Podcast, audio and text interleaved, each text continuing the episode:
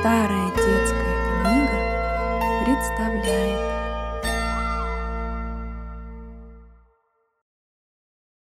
Рождество в лесу Тихо было в занесенном глубоким снегом лесу. Тихо, как в оставленной часовне. Тихо и торжественно. Высокие, темно-зеленые, хмурые ели, словно окоченев, стояли, с трудом повесив, словно усталые лапистые ветви, покрытые толстым слоем слежавшегося снега. Местами между елями поднимались темные скелеты лиственных деревьев с их обнаженными кривыми сучьями. Маленькие елочки, заваленные снегом, как одеялом, еле выставляли свои любопытные стрелки из-под снежных сугробов. Хорошо тишь-то какая, думал весь белый заяц, неторопливо ковыляя между елями. Кабы всегда так, а то дрожишь-дрожишь, летом от всякого шума, от всякого шороха. А тут тишь. Не договорил. Звонкий отчетливый скрип раздался близко где-то.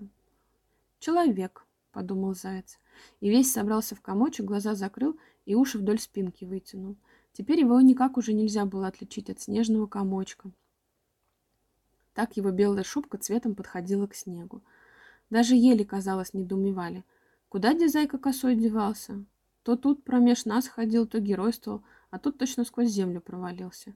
И хитер же косоглазый. А это шел лесом сторож Акундин. Шел, трубку покуривал, да по сторонам поглядывал. Шел мимо молодых елок, остановился, подошел к небольшой кудрявой елочке, оттоптал снег вокруг нее, вынул топор из-за кушака, нагнул гибкую елку и в два удара снял ее с корня. Вот озорник, в ужасе подумал заяц, одним глазком выглянув на лесника. Убьет он меня. И еще больше сжался зайка. Весь в снег ушел, лежит и не дышит. А Акундин встряхнул елку, взвалил на себе на плечи и пошел дальше. Шаги затихали за ним. Он уже чуть-чуть слышно. Вон затихли совсем. Ну, то-то, подумал заяц, вылезая из их сугроба. И потешно отряхивая снег и облизывая себя, слава богу, пронесло грозу. Почесал задней лапкой за ухом и заковылял поглубже в лес по своим делам. Шел косой и все башкой поматывал, и все раздумывал, зачем это сторожу елку губить понадобилось. Побывал Акундин в городе, снес елку господам своим, получил на праздник рублевую бумажку, закупил чаю, сахару, пряников, изюму, семени конопляного, овса. Идет домой бодро, весело, идет, усмехается в бороду, трубку раскуривает, и хорошо у него на душе. Только подходит к своей сторожке, встал, остановился на опушке, сложил свои закупки на снег и достал из-за пояса топор.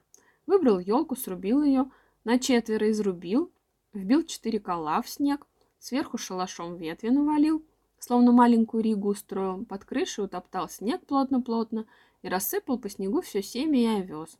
Отошел, поглядел на свою работу и усмехнулся. «Любо дело», — подумал он, и поднял покупки и пошел в свою сторожку. Назябся Акундин, а в сторожке у него тепло, уютно, хорошо. Вошел он и окликнул. «Евгеша!» «А я?» — откликнулся детский голосок с печки. «И где ты?» Кубарем скатилась с печки маленькая девчурка, и бойко затопали ее босые ножки по глиняному полу. «Вот тебе гостинцы на Рождество. На, хозяйничай. А я сейчас самовар поставлю. Напою тебя чаем, моя сударушка». Евгеша вся замерла от восторга. Стоит над гостинцами, так глазами в них и впилась. А тронуть их словно боится. Ну, как они сквозь землю провалятся. «Чего ты?» — усмехнулся Акондин. «Вкусно!» В восторге пролепетала девочка, и вся так и зарделась от радости, так и сверкнула счастливыми глазенками. А на опушке леса был невообразимый переполох. Снегири, зяблики, воробушки, все нахохлившиеся, взъерошенные, кружились над Акундиновым шалашом и толковали о нем всяк по-своему. Приплелся и заяц на чудо поглядеть. И только за ухом почесал. Непременно западню человек устроил, решил он. Без этого не бывает дела у людей. Западня и есть чирикали воробушки. А все-таки интересно. Посмотрите, там зерен не сочтешь, замечала Снегири. Да, овес первый сорт, облизнулся заяц. А я его так люблю сосать. Удивительно вкусно. А попробуйте сунуть туда нос, господин заяц, крикнула Синичка. Благодарю вас покорно. Меня там сейчас же и прихлопнет. Ах, какой вы трус, зашумели воробьи. Не трус, а вообще, оправдывался заяц а сам все подползал да подползал к домику. Потом вдруг осмелел, сразу залез под крышку ну, и ну подбирать зерна. Тут уже все птички поняли, какой они промах сделали, что пустили зайца вперед.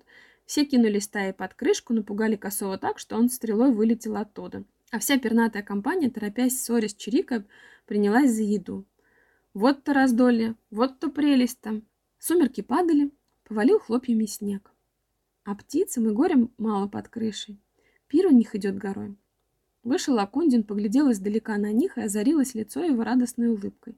«Ах, гости дорогие, ах, милые, то-то проголодались сердешные. Ну-ну, батюшки, да и заяц сюда припожаловал, и храбрюга же косой. Только, брат, смотри, птичья армия тебе спуску не даст, будь спокоен».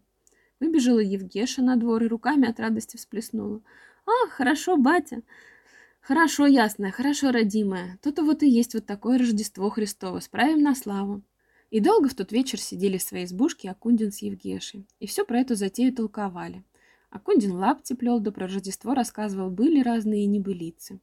Долго плутал около избушки той ночью и зайка, и все на огонек поглядывал. А потом забрался под крышку, подобрал оставшийся овес, почмокал его, прижался в угол, пригрелся и стал дремать. А в дремоте все мечтал. Ах, как бы так жить! Тихо да спокойно. Куда бы хорошо было, особенно нам, зайцам пугливым и не заметил косой, как заснул мертвецким сном, вплоть до рождественского утра, забывший свои стайчьи страхи и огорчения.